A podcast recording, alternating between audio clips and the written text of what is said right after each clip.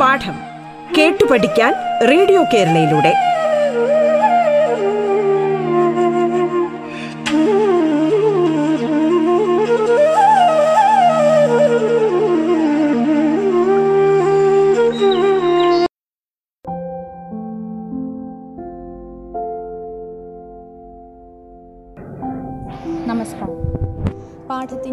ഇന്നത്തെ അധ്യായത്തിൽ ഞാൻ ശ്രീധു ആണ് നിങ്ങളോടൊപ്പമുള്ളത്.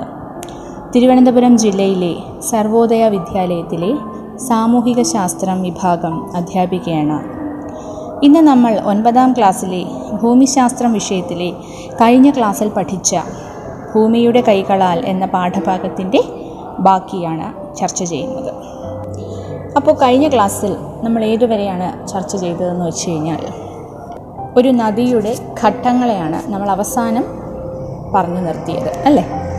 ഒരു നദിയുടെ പല പല ഘട്ടങ്ങൾ. പ്രധാനമായും നദിയെ നമ്മൾ മൂന്ന് ഘട്ടങ്ങളായി തിരിക്കുന്നു എന്ന് പറഞ്ഞു. അപ്പോൾ ഏതൊക്കെയാണ് നദിയുടെ മൂന്ന് ഘട്ടങ്ങൾ? ഉപരിഘട്ടം മധ്യഘട്ടം കീഴ്ഘട്ടം. അല്ലെങ്കിൽ upper course middle course lower course അപ്പോൾ എവിടെയൊക്കെയാണ് ഉപരിഘട്ടം എന്നറിയപ്പെടുന്നത്. എവിടെയാണ് മധ്യഘട്ടം എന്നറിയപ്പെടുന്നത്? എവിടെയാണ് കീഴ്ഘട്ടം എന്നറിയപ്പെടുന്നത്? അപ്പോൾ നമ്മൾ പഠിച്ചു. ഒരു നദി ഉത്ഭവിക്കുന്നതിനെ ഉത്ഭവസ്ഥാനം എന്ന് പറയുന്നു അല്ലേ? ഒരു നദി ഫോം ചെയ്യുന്നതിന് അല്ലെങ്കിൽ രൂപപ്പെടുന്ന സ്ഥലത്തെ ഉത്ഭവസ്ഥാനം എന്ന് പറയുന്നുണ്ട്. ആ ഉത്ഭവസ്ഥാനം മുതൽ നദീമുഖം വരെയുള്ള ചരിവിലെ വ്യത്യാസത്തിനനുസരിച്ചാണ് നമ്മൾ നദീമാർഗത്തെ മൂന്നായി തിരിക്കുന്നത്. എങ്ങനെയാണ്? ഉത്ഭവിക്കുന്ന സ്ഥാനം മുതൽ നദീമുഖം വരെ. നദീമുഖം എന്ന് പറഞ്ഞു കഴിഞ്ഞാൽ എവിടെയാണോ നദി കടലുമായി ചേരുന്നത്. ഒരു നദി കടലുമായി ചേരുന്നത് എവിടെയാണോ അതിനെയാണ് നമ്മൾ നദീമുഖം എന്ന് പറയുന്നത്. അപ്പോൾ ഉത്ഭവം മുതൽ നദീമുഖം വരെയുള്ള ചരിവിന്റെ വ്യത്യാസം. കാരണം എല്ലായ്പ്പോഴും നദി ഒരേ ചരിവിലൂടെ അല്ലല്ലോ ഒഴുകുന്നത് ചിലപ്പോൾ കുത്തനെയുള്ള ചരിവിലൂടെയാകാം. ചിലപ്പോൾ നേർത്തതായിട്ടുള്ള ഒരു ചരിവിലൂടെയാകാം. ചിലപ്പോൾ പരന്ന പ്രതലത്തിലൂടെ അല്ലെങ്കിൽ പരന്ന ഫ്ലാറ്റ് സർഫസിലൂടെ ആയിരിക്കാം നദി ഒഴുകുന്നത്. അപ്പോൾ അതിന്റെയൊക്കെ വ്യത്യാസത്തിലാണ് നമ്മൾ ഈ ഘട്ടങ്ങളായി തിരിക്കുന്നത് ഉപരിഘട്ടം മധ്യഘട്ടം കീഴ്ഘട്ടം upper course middle course lower course ഇനി എവിടെയാണ് ഉപരിഘട്ടം എന്ന് പറയുന്നത്? നദി ഉത്ഭവിക്കുന്ന സ്ഥാനം മുതൽ കുത്തനെയുള്ള ചരിവ്. നദി ഉത്ഭവിക്കുന്ന സ്ഥാനം മുതൽ കുത്തനെയുള്ള ചരിവിനെ വരെ നമ്മൾ ഉപരിഘട്ടം എന്നാണ് പറയുന്നത്. ഇവിടെ നദിയുടെ വേഗത എന്ന് പറഞ്ഞു കഴിഞ്ഞാൽ വളരെ വലുതായിരിക്കും വളരെ വേഗം ചെന്നതായിരിക്കും ഇവിടെ നദി ഒഴുകുന്നത്.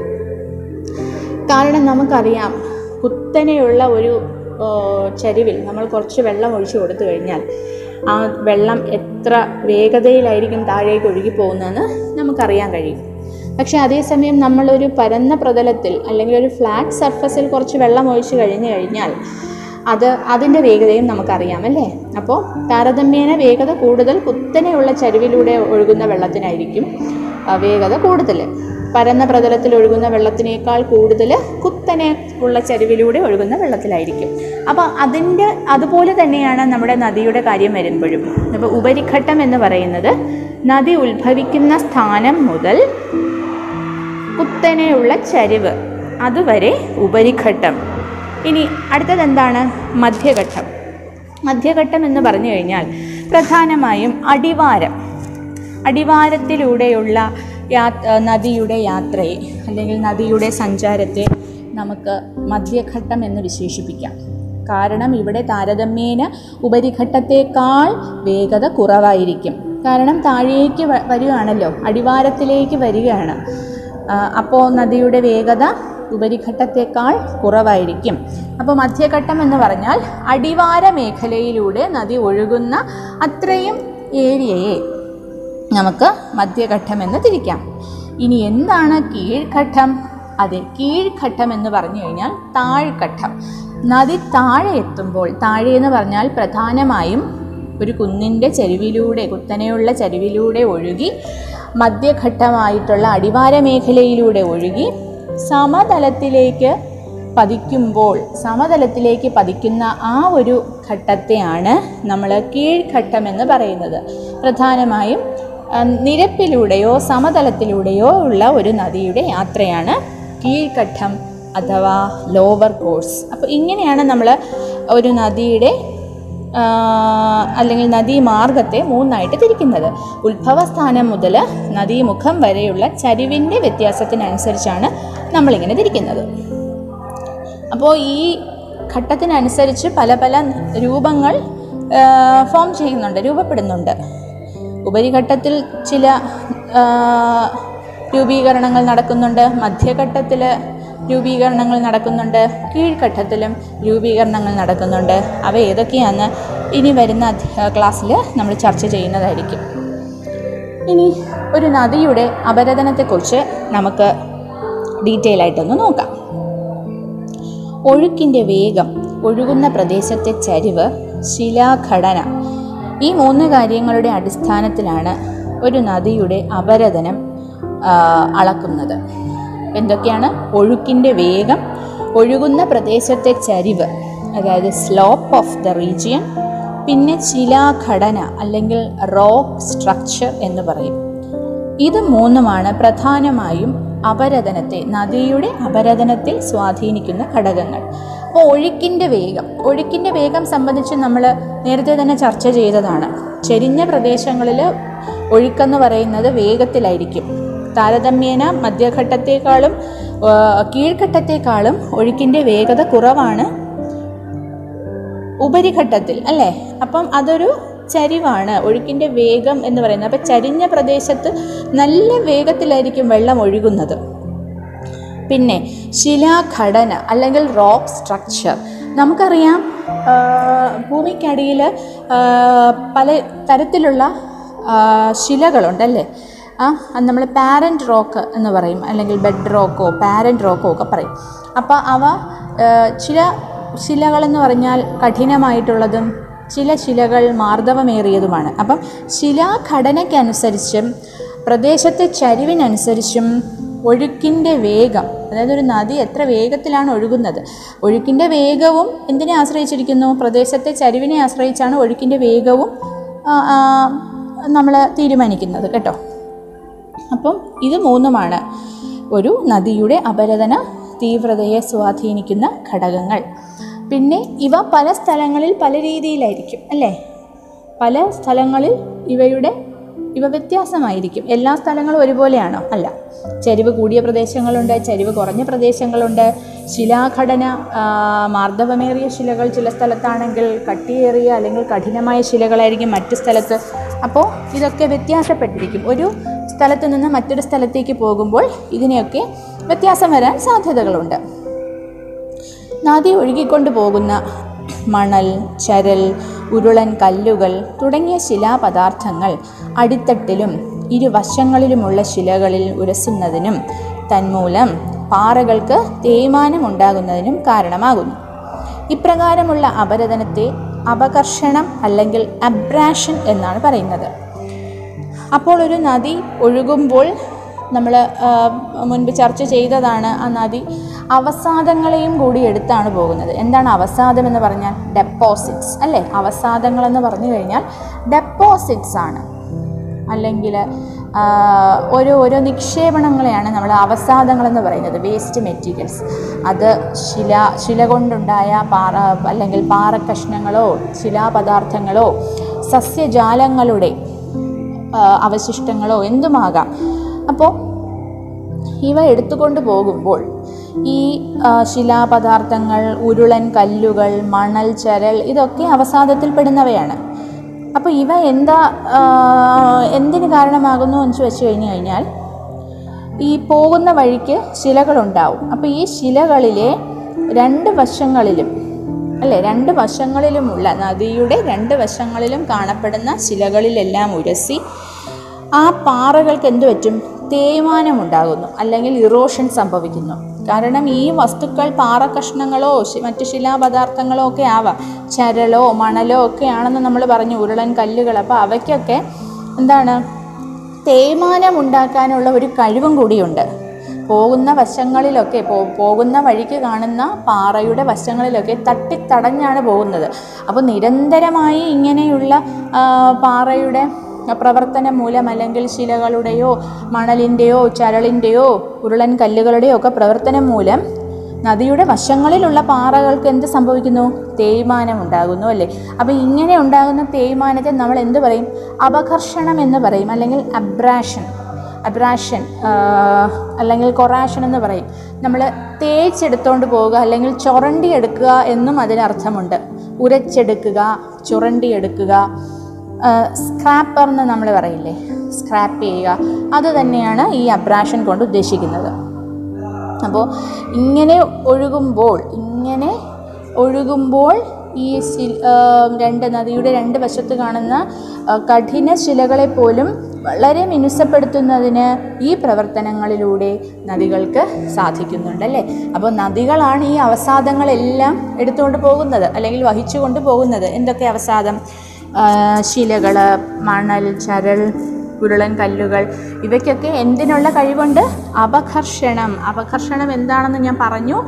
അപകർഷണം എന്ന് പറഞ്ഞു കഴിഞ്ഞാൽ നദിയുടെ വശങ്ങൾക്കുള്ള പാറകളെ തേച്ചു മാച്ചു കൊണ്ടുപോകുന്ന അല്ലെങ്കിൽ ഉരച്ചെടുത്ത് കൊണ്ടുപോകുന്ന ആ ഒരു പ്രക്രിയയാണ് നമ്മൾ അപകർഷണം എന്ന് പറയുന്നത്. അബ്രാഷൻ കൊറാഷൻ എന്നൊക്കെ പറയുന്നത്. ഈ ഒരു പ്രവർത്തനത്തിന് നദികൾക്ക് സാധിക്കുന്നുണ്ട്. അപ്പോൾ എത്ര കഠിന ശിലകളെ പോലും മിനുസപ്പെടുത്തി മിനുസപ്പെടുത്തിയെടുത്തുന്നുണ്ട് നമുക്കറിയാം നമ്മൾ ആറ്റിലോ നദികളിലോ ഒക്കെ പോകുമ്പോൾ ഉരുളൻ കല്ലുകൾ നിങ്ങളെല്ലാവരും കണ്ടിട്ടുണ്ടാവും അല്ലേ? ഈ ഉരുളൻ കല്ലുകൾ എങ്ങനെയാണ് ഉണ്ടായിരിക്കുന്നത് ആരെങ്കിലും ഷേപ്പ് ചെയ്തിട്ടേക്കുന്നതാണോ അവിടെ? അല്ല അത് പ്രകൃതി തന്നെ ഷേപ്പ് ചെയ്തിട്ടിരിക്കുന്ന കല്ലുകളാണ് ഇവയൊക്കെ. വളരെ മിനുസമുള്ള വളരെ മിനുസമുള്ള ഉരുളൻ കല്ലുകൾ. അപ്പോൾ ഇത് എന്തിന്റെ പ്രവർത്തനം മൂലം ഉണ്ടായതാണ്? അതെ. നദിയുടെ ഈ ഒരു അപകർഷണ പ്ര പ്രക്രിയ മൂലം അല്ലേ? നദിയുടെ അപകർഷണ പ്രക്രിയ അല്ലെങ്കിൽ abrasive activity of the river എന്ന് നമുക്ക് പറയാം. ഇനി അപ്പോൾ ഇത്രയും നിങ്ങൾക്ക് നദിയുടെ അപരതനത്തെക്കുറിച്ച് മനസ്സിലായി മനസ്സിലായി എന്ന് ഞാൻ വിശ്വസിക്കുന്നു. അപ്പോൾ എങ്ങനെയാണ് നദിയുടെ അപരതനം ചില ഘടകങ്ങളെ ബന്ധപ്പെടുത്തിയാണ് ഇരിക്കുന്നത്. ഏതൊക്കെയാണ്? ആ വെള്ളത്തിന്റെ ഒഴുക്ക് അല്ലെങ്കിൽ ആ നദിയുടെ വേഗത പിന്നെ എങ്ങനെയുള്ള പ്രദേശത്തൂടെയാണ് ഒഴുകുന്നത് അല്ലെങ്കിൽ ഒഴുകുന്ന പ്രദേശത്തിലെ ചരിവ് പിന്നെ റോക്ക് സ്ട്രക്ചർ അല്ലെങ്കിൽ ശിലാഘടന. മാർദ്ദവമേറിയ റോക്കുമുണ്ട് കഠിനമായ റോക്കുമുണ്ട്. അപ്പോൾ ഇവയുടെയൊക്കെ അടിസ്ഥാനത്തിലാണ് ഒരു നദിയുടെ അപരതന തീവ്രതയെ സ്വാധീനിക്കുന്ന ചില വസ്തുതകൾ.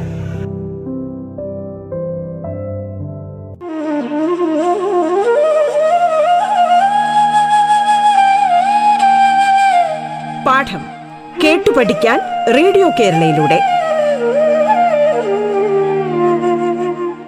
പാഠത്തിൽ ഇനി ഇടവേള.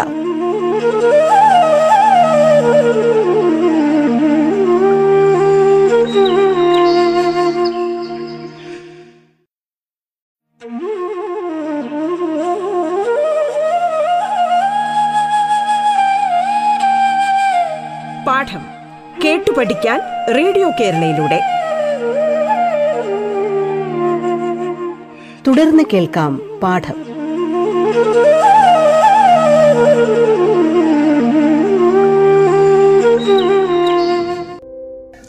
അപ്പോൾ ഇനി നമുക്ക് കുറച്ച് നദീരൂപങ്ങളിലേക്കൊന്ന് പോയാലോ? അതിനു മുന്നേ ഞാനൊരു കാര്യം കൂടി ചോദിക്കട്ടെ? ആരെങ്കിലും നീർച്ചാലുകൾ എന്ന് കേട്ടിട്ടുണ്ടോ? കേട്ടുകയോ കേൾക്കുകയോ കാണുകയോ ഒക്കെ ചെയ്തിട്ടുണ്ടോ നീർച്ചാലുകൾ? നീർച്ചാലുകൾ. അപ്പോൾ ആ പേരിൽ നിന്ന് തന്നെ നമുക്കറിയാൻ കഴിയും. എന്താണ് നീർച്ചാലുകൾ? നീര് ഒഴുകുന്ന ചാലുകൾ.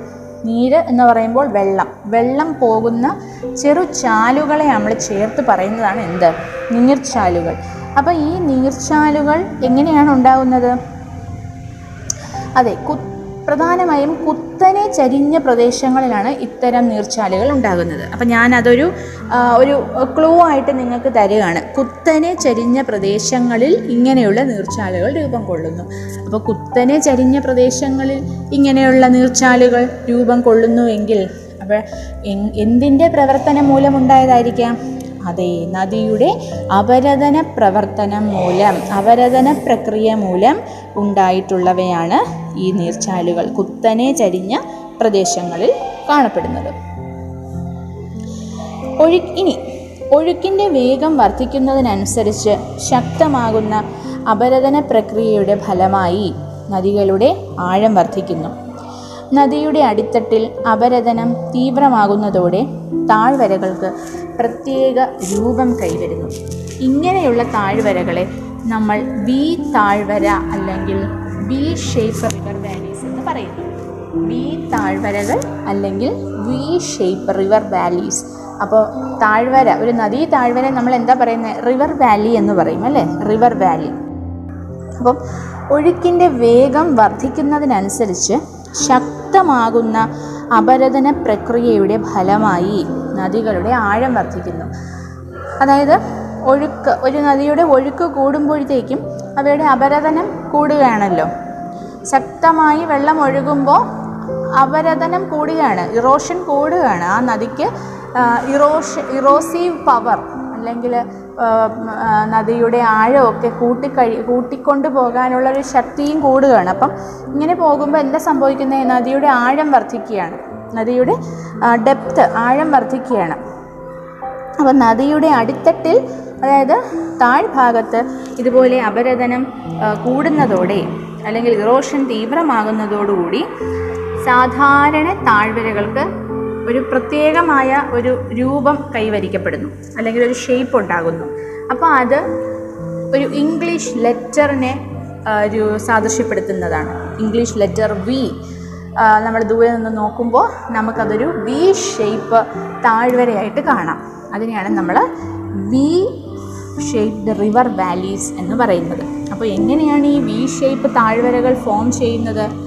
നദിയുടെ അല്ലെങ്കിൽ വെള്ളത്തിന്റെ ഒഴുക്ക് കൂടുന്നതിനനുസരിച്ച് ഇതിന്റെ അപരതന നദിയുടെ അപരതന പ്രക്രിയയും കൂടുന്നു അല്ലെങ്കിൽ ശക്തമാകുന്നു. അങ്ങനെ അപരതന പ്രക്രിയ കൂടുമ്പോൾ അടിത്തട്ടിലേക്കുള്ള അപരതനവും കൂടുന്നു. നദിയുടെ അടിഭാഗം കുഴിഞ്ഞു പോകുന്നു അല്ലെങ്കിൽ താഴ്ന്നു പോകുന്നു. നദിയുടെ അടിഭാഗം കുഴിയുമ്പോൾ ആ എന്താണ്? ആ ഒരു ഷേപ്പ് വി ആയി മാറുകയാണ്. ഇംഗ്ലീഷ് ലെറ്റർ വി ആയി മാറുകയാണ്. അപ്പോൾ ഇങ്ങനെയാണ് വി ഷേപ്പ് നദി താഴ്വരകൾ ഫോം ചെയ്യുന്നത്. അല്ലെങ്കിൽ വി ഷേപ്പ് റിവർ വാലീസ് ഒക്കെ ഫോം ചെയ്യുന്നത്.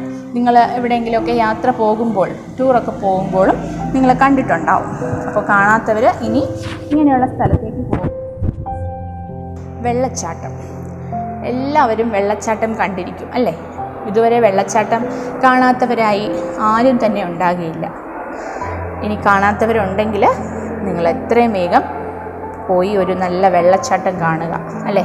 നമ്മുടെ കണ്ണിനും മനസ്സിനും മനസ്സിനുമൊക്കെ കുളിർമയേകുന്ന ഒന്നാണ് പ്രകൃതിയുടെ മറ്റൊരത്ഭുതമായ വെള്ളച്ചാട്ടം എന്ന് പറയുന്നത്. അപ്പോൾ ആർക്കെങ്കിലും അറിയാമോ നദിയുടെ വെള്ളച്ചാട്ടം എന്ന് പറയുന്നത് നദിയുടെ അപരതന പ്രക്രിയ മൂലമുണ്ടാകുന്ന ഒരു ഭൂരൂപമാണെന്ന് ഇതുവരെ ആരെങ്കിലും ചിന്തിച്ചിട്ടുണ്ടോ? നമ്മളെല്ലാവരും വെള്ളച്ചാട്ടം കാണാൻ ഇഷ്ടപ്പെടുന്നുണ്ട്. നമ്മളെല്ലാവരും വെള്ള അതിലൊക്കെ ഒന്ന് ഇറങ്ങിയിട്ടും ഉണ്ടാവും അല്ലേ?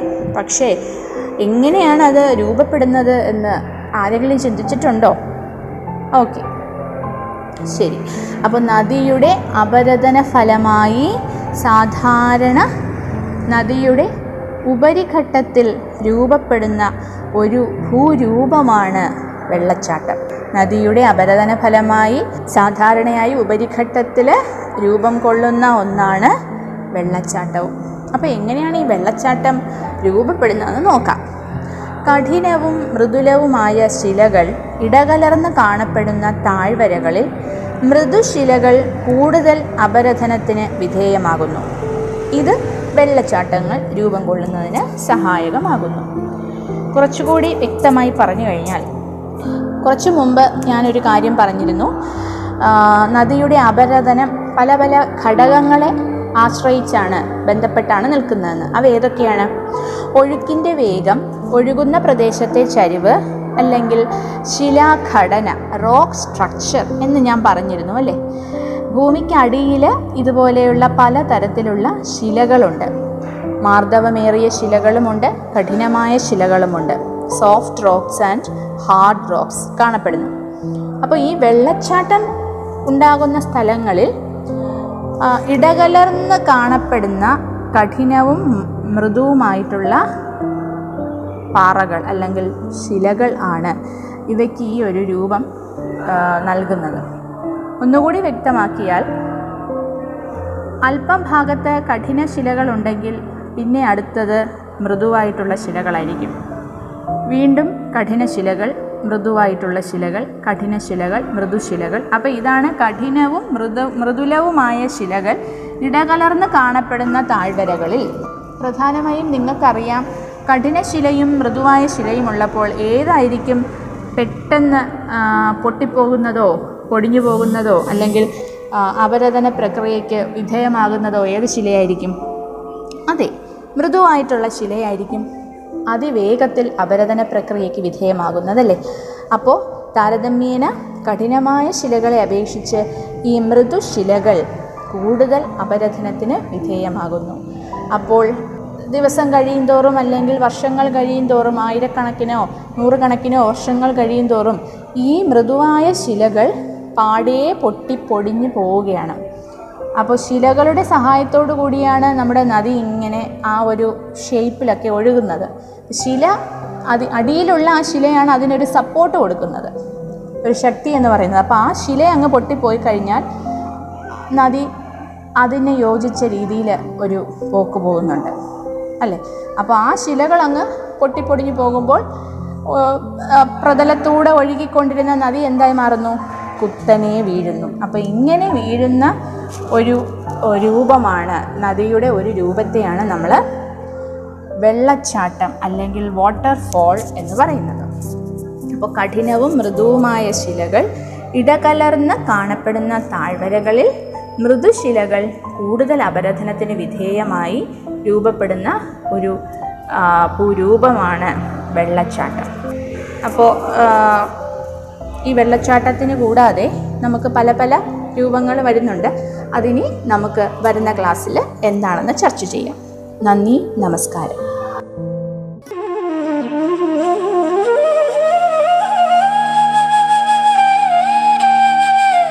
പാഠം കേട്ടു പഠിക്കാൻ റേഡിയോ കേരളയിലൂടെ.